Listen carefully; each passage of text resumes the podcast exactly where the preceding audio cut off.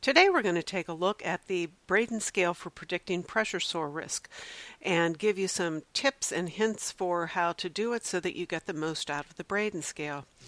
The Braden scale is one that has been tested extensively for validity and reliability and has been um, recommended by the Agency for Healthcare Research and Quality as having sufficient research done on it to justify its use in clinical practice. The Braden scale is divided into six subcategories, and you score each category to and add the category scores together to determine the person's risk. The higher the score, the lower the person's risk. So it, it operates on an inverse um, scale. What you want to do after you look at each of the six categories is to try to figure out from each risk area um, if there is a modifiable uh, risk area that can be changed, and that's where you put care plan interventions into place. So the six categories are sensory perception, moisture, activity, mobility, nutrition, and friction and shear. I'm going to take just a um, brief look at each of them. You do want to make sure that you are doing hands on assessment with the patient. When you look at the sensory perception category, this is the patient's ability to respond meaningfully to pressure related discomfort. This is different than them possibly experiencing pain. You may have a diabetic who is unable to um, sense pressure related discomfort, but who may have pain in their legs from a neuropathy. So that's an important point to remember. So there's two levels of response for this. One is the um, patient's ability to communicate pain to the nurse, and the other is the patient's ability to feel pain. So, for example, you may have someone who um, has advanced dementia, end stage dementia, who can no longer communicate verbally, who may be able to feel pain but may not be able to communicate that adequately to you. On the other hand, you may have someone who has had um, a stroke or who has diabetes who has lost the ability to feel pain.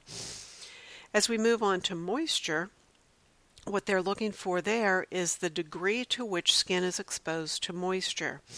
And um, it's pretty straightforward.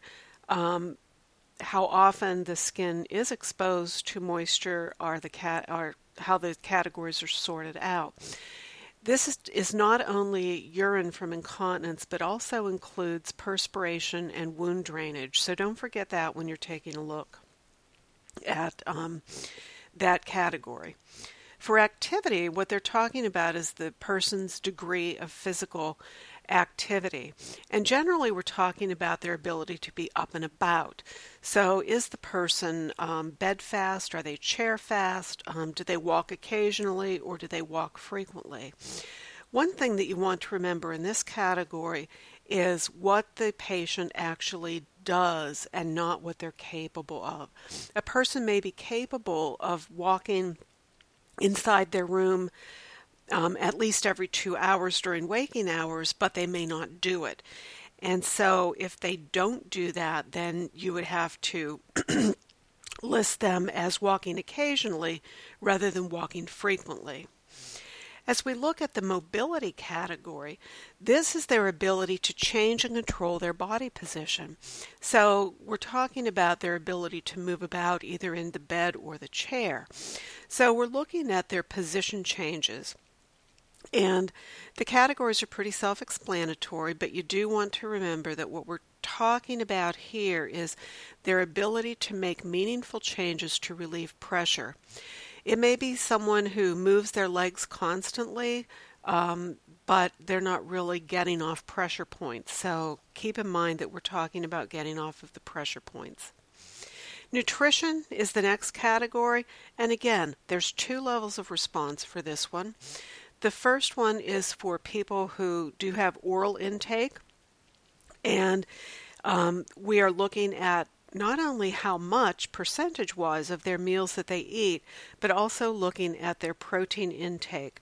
And that's a piece that is often overlooked is how much protein is the um, patient taking in.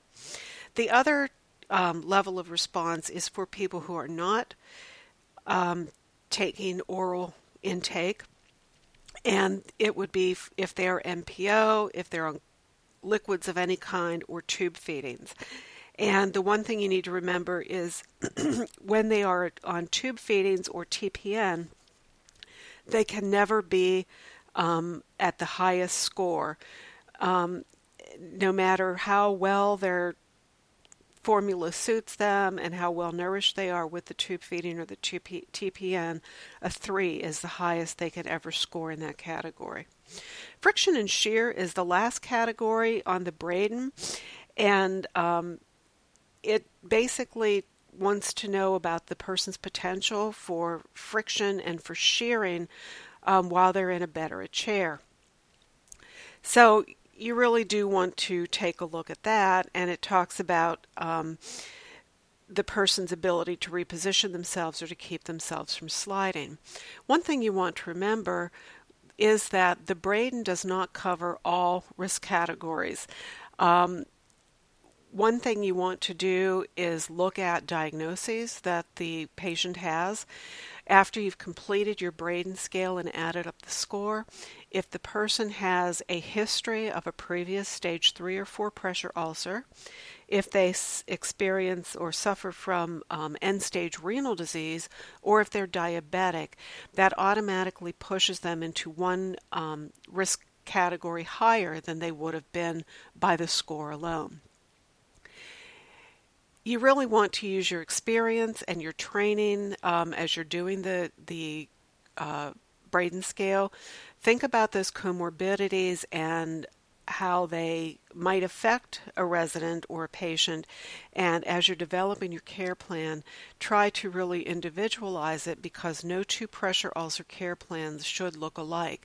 And by doing that, you really will minimize the um, risk for a person under your care. Thank you for listening to today's um, podcast on tips for completing the Braden scale.